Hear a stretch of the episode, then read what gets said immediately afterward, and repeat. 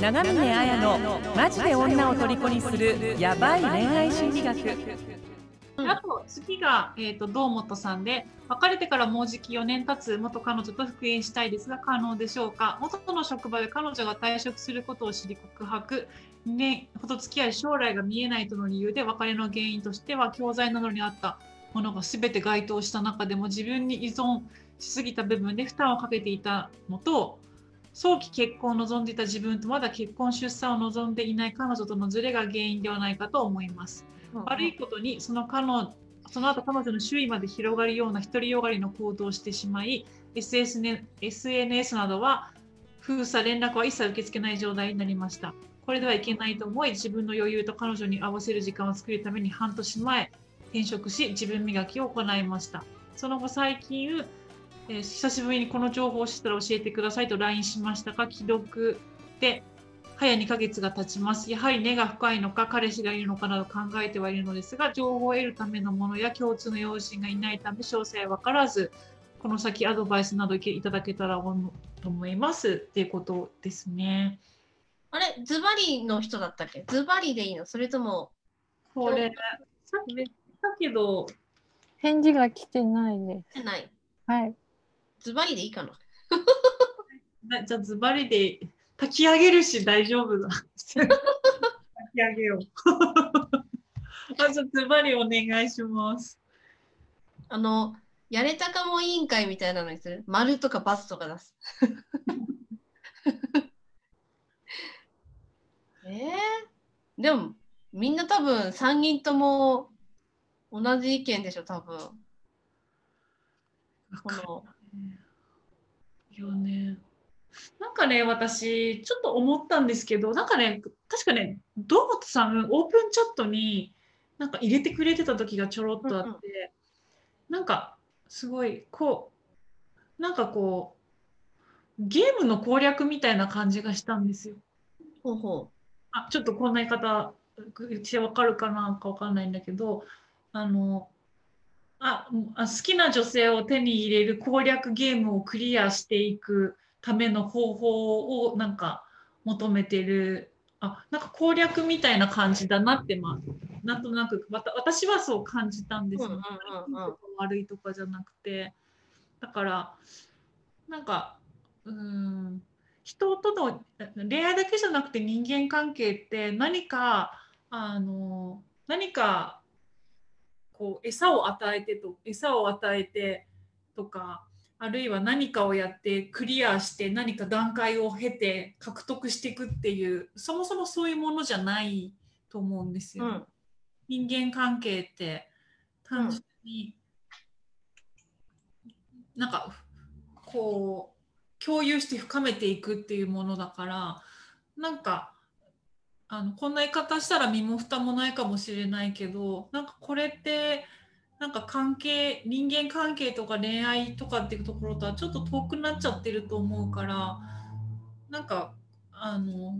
復縁したいってことは私一回手放した方がいい手放してなんか本当にあの自分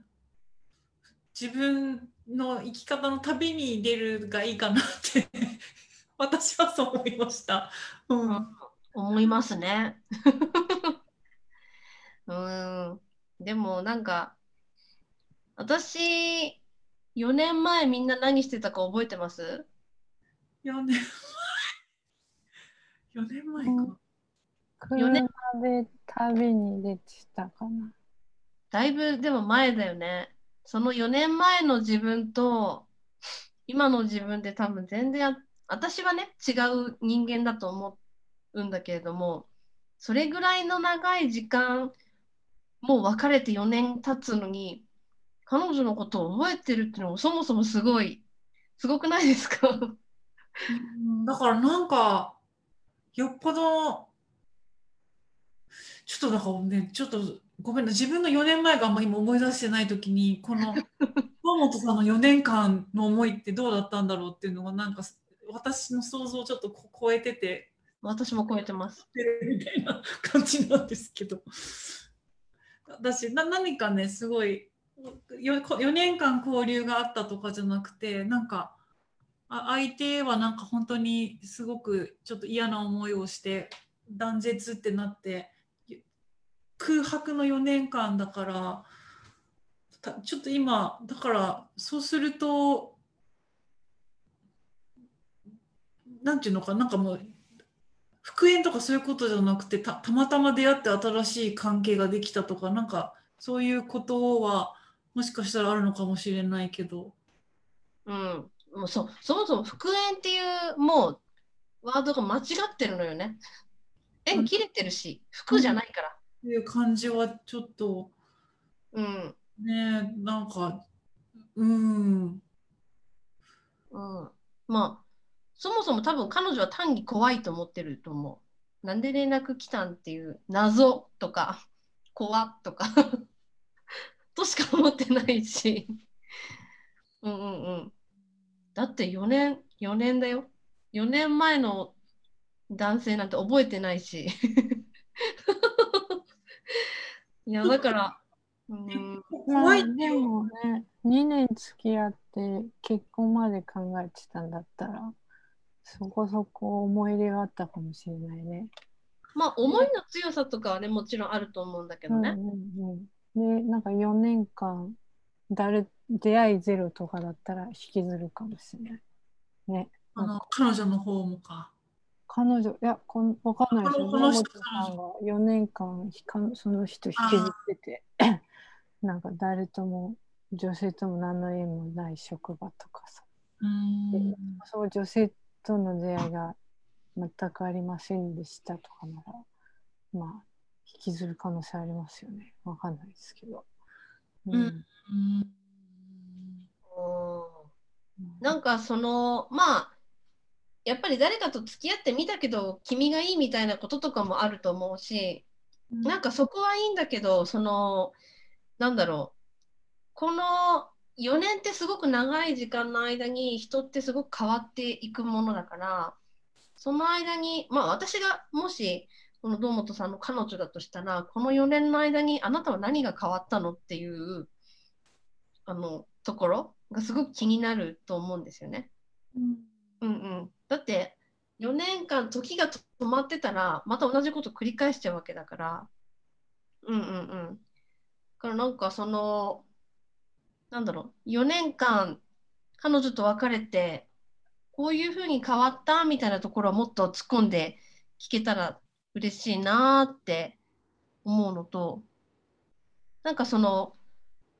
あの一人の人とか一つのことにすごく集中できるエネルギーを持ってるんですよねきっとね。うんうん、だからすごくバイタリティーがないとできないですよ。4年間同じ人思い続けるって。ね。えすごいバイタリティだと、いや、ほんとほんと。えーでもなんか相当なんかねあのーなんかがん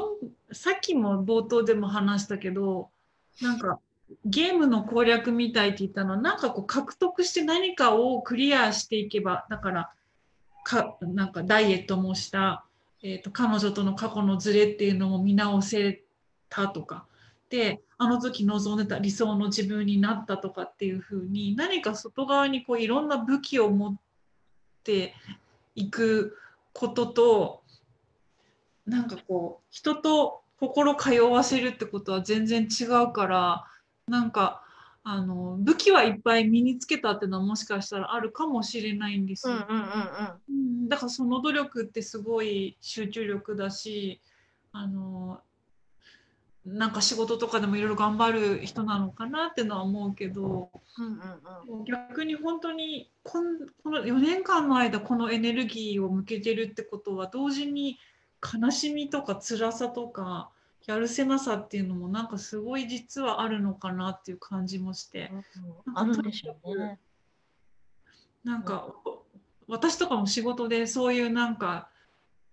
頑張らなきゃとか過去の自分を超えなければみたいな感じで悲しみとか辛さとか無視してやってきたっていうのあるけどそうするとなんかすごい癒されてないものがいっぱい残っちゃって結局なんかなんか質的な人間としての変容になってないなって最近思うことがあったからなんか本当にもう逆もう頑張んなくていいからこの4年間自分が見見ないできた自分の辛さとか悲しみとかそういうのをなんかイベントとかそういうのやるからそこでちょっと逆に頑張るんじゃなくて自分の内側の感情を見つめてみるみたいなことに時間をつく使ってみるとすごいいいんじゃないかなっていう感じはしますけどね。ですね。うん、うん。そうなんかそう復縁にとらわれてる人とかってなんかそう本当あやさんが言うみたいにこの機会に本当に自分がやりたいことを内観してみたりもし今死んだら心残りが何なのかって考えたり自分なりの通過儀礼を体験するといいよってトランジションでは言ってるんですけどなんか何かが終わるっていうことは必ず何かが始まるっていうことで、まあ、この終わるっていう期間を丁寧に大切になんか過ごすことってとても大事でこうなんかこう現代社会では結構ないがしろにされがちなんですけどなんか失恋っていう喪失期間をなんかもう一回自分をとってもなんだろうとすごい見つめ合う機会とかに使えると多分とってもいいんだろうなってちょっと私は思います。うん、うんなんかちょっと抽象的な言い方もしれかもしれないけどなんか登登ってる生き方な感じがするんですよ。堂本さんって。階段を踏みしめて。でもなんかもっと内側に降りるっていうかそういう自分自分が何か獲得して超えていくことよりもなんかもっと自分の内側に降りていくこの時自分はなんでこうこうなんかこうできなかった自分がすごく後悔してるなとかなんかそそうやってややってほしいなって私も本当そそれがいいなって思いますね。で、まあ、こういう発達って人間にはなくてこうあの上がって落ちて上がって落ちて死んで生まれ変わって死んで生まれ変わって、えっと、ぐるぐるぐるって発達していくのでこうこういうふうに発達していくのはありえないので本当なんかなんか丁寧にこう終わりっていうものをなんかじっくり味わうっていうのは本当に大事だと思います。うんあそうなんかそれで今すごい思い出したのがなんかこれこの これってバイオレットじゃないですか。これ、あのこれバイオレットって悲しみって意味と喪失っていう意味とあの今言った死と再生っていうのがあるあるんですえーでこれやっぱバイオレットとかこのボトルが意味してることっていうのは何か人ってのはやっぱり、まあ、呼吸もそうですよね。吸って吐いてだから人ってのは毎春死んで毎週生まれ変わってるっていうのがある時に必ず死の後は想像があるっていうかだから失恋した後っていうのはそれ何かが一旦死んだわけですよね。喪失してでもその後に必ず再生するっていう物語があるよってことを言ってるんだけどでもこの悲しみっていうのがすごい関連してて何か悲しみを感じきるっていうことをするした後にその喪失を味わいきるっていうことがあるから人は再誕生生まれ変わるよっていうことを結構このバイオレットのこのボトルっていうのは意味意味してるっていうのがそこから新しい物語が始まるってことでまた始まるんだけどだからなんかすごいなんか創造的破壊は違うか。なんかそのうん。死を体験悲しみを感じる喪失体験を感じきることで何かその堂本さんに新しい再生の物語がなんかできてくると本当すごくいいなってなんか今なんかふと思ったみたいな感じですね。うんそうなんですよね。まなちゃんもミンダナオで再生してますもんね。うんうん そうだね。うんでそれどどそなんか悲しみ切ったとかそう喪失から再生にあのあ島に行った時ですよね。そう、フィリピンのね、孤児院に行って、でも、私その時、あのお金すごい取られてたし暴力も振るわれてたし会社でセクハラ受けてそれの裁判もやってで中絶もしててでも本当になんかいろんな大変なことがいろいろあってただその時にまあメンヘラビッチだからやっぱすごく男性に頼って私は女として価値があるんだみたいなことをいろいろやってるメンヘラビッチ期だったんだけれどもでも多分そこでそれだけだったら多分死にきれなかったんだと思う。あのそこでど自分の気持ちも体もどん底にいるんだけれども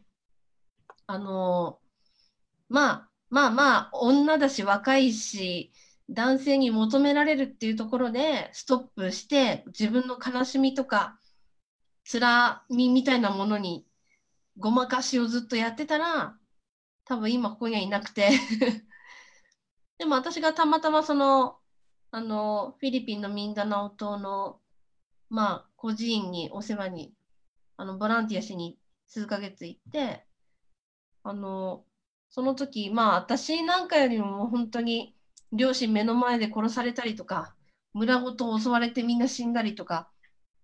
した中で生き残った子供たちとかと暮らしてると そうなんか昼間はねみんなフィリピン子だからすごい明るいんだけどやっぱり夜はみんなで泣いてたりとかお母さんに会いたいとかお父さんに会いたいとか泣くんだけどでもやっぱり朝は元気に起きてきて歌歌ったりあのまあすごいね。あの自然電気も水道もろくにないようなとこだからそういうとこでたくましく生きてるの見るとあなんかあそうか泣いてもいいしなんか我慢する必要もないしあのすごくねその言葉にできにくいんだけど自分が何かおあのこれでいいんだっていう自信がその子供たちのたくましさを見てるとすごく分かってきてでなんかいろいろ手放せたというかあのあ私ってダメだよねとかもうこんな経験しちゃって本当傷物だよねみたいな。まあでもそれでも別にいいじゃんみたいな。気持ちになれたりとか。だからやっぱりあれですね。なんか半端に自分をごまかしたり自己肯定感を上げるとか言ってなんか自分をアップデートさせるってなんか武器を作っていくっていうよりはなんかうまく死にきるやり尽くす悲しみを味わい尽くす終わりを味わうみたいな。そっちの方が結果的に辛いけど早く治る。うん。ちょっと話変わっちゃうんだけど、うん。まあ私がねもしこの堂本さんの家族まあ家族まあ今今もねあの堂本さんがもっとどうやったら良くなるかなっていうことを考えてるんで気持ちは家族として 考えてるんだけど家族だったらさ4年前の彼女にのことを思ってる堂本さんがかわいそうってかわいそうっていう言い方じゃないけどなんか大丈夫なのみたいな になっちゃうんだよね。うん、なんかもっともっとあるはずだよってもっとできるはずだよってなんかねそう思っちゃう。うん彼女にしてみればただ怖いだけかもしれない。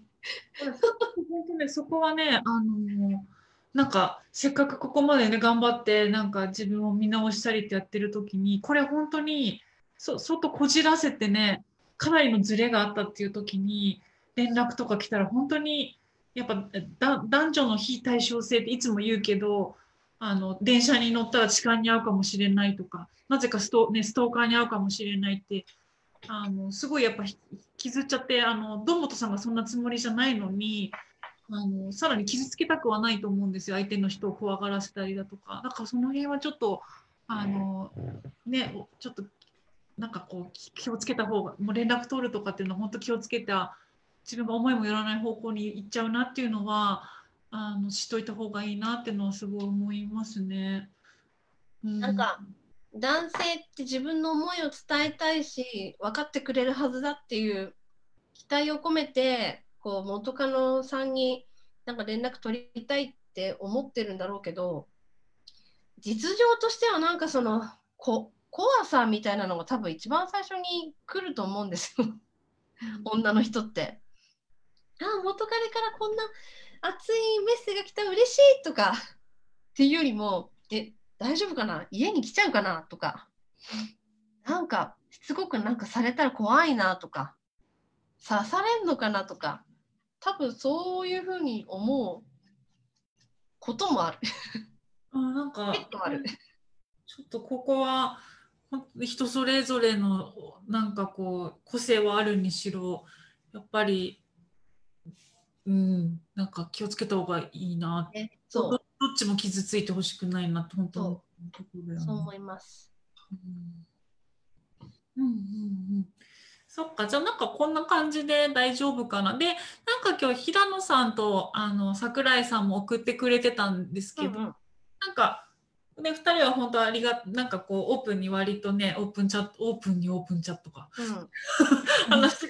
くれたりもしてて、なんか、またそっちでもとも、もし、また、来週は、なんか、やっぱ相談個別にね、いろいろ話したいなって人も多いし、なんか、あの、本当オープンチャットとか見ててわかると思うんですけど、なんか、あ、なんかすごいって、あここういう視点もあるのかってみんなメンバーの人がやっぱすごいあのいろんな視点って本当大事だからなんかわ私たちだけが「はいこうですよ」とかじゃなくてなんかあのメンバーの人中心でで私たちも何かあの思うことみたいな感じのそういうのを定期的にあのやっていこうと思うのでなんかまた告知するのでああのそれそれで取り上げていきますねっていう感じでやっていきたいと思います。うんじゃあ、えっと、今日はこんな感じでライブ配信は終わってて、で、この後、あの、お焚き上げ会をするので、えっと、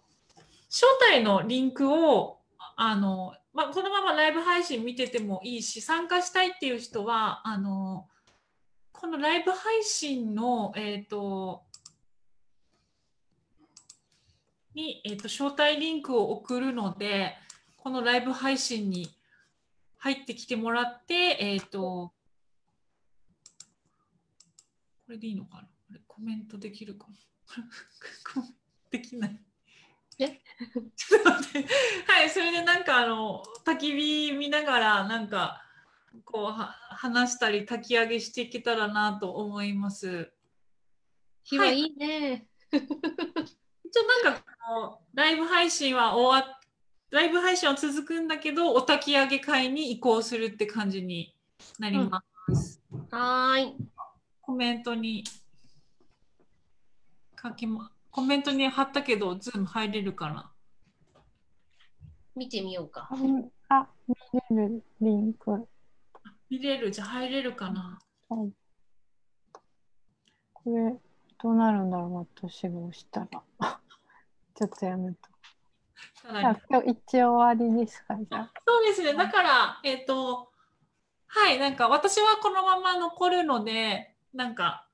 まだ2人退席してもらっても、また参加してもっていう感じで、一旦終わっていきますね。はーい。今日はありがとうございました。さん、堂本さん、ありがとうございます。また話しましょう。またねー。ね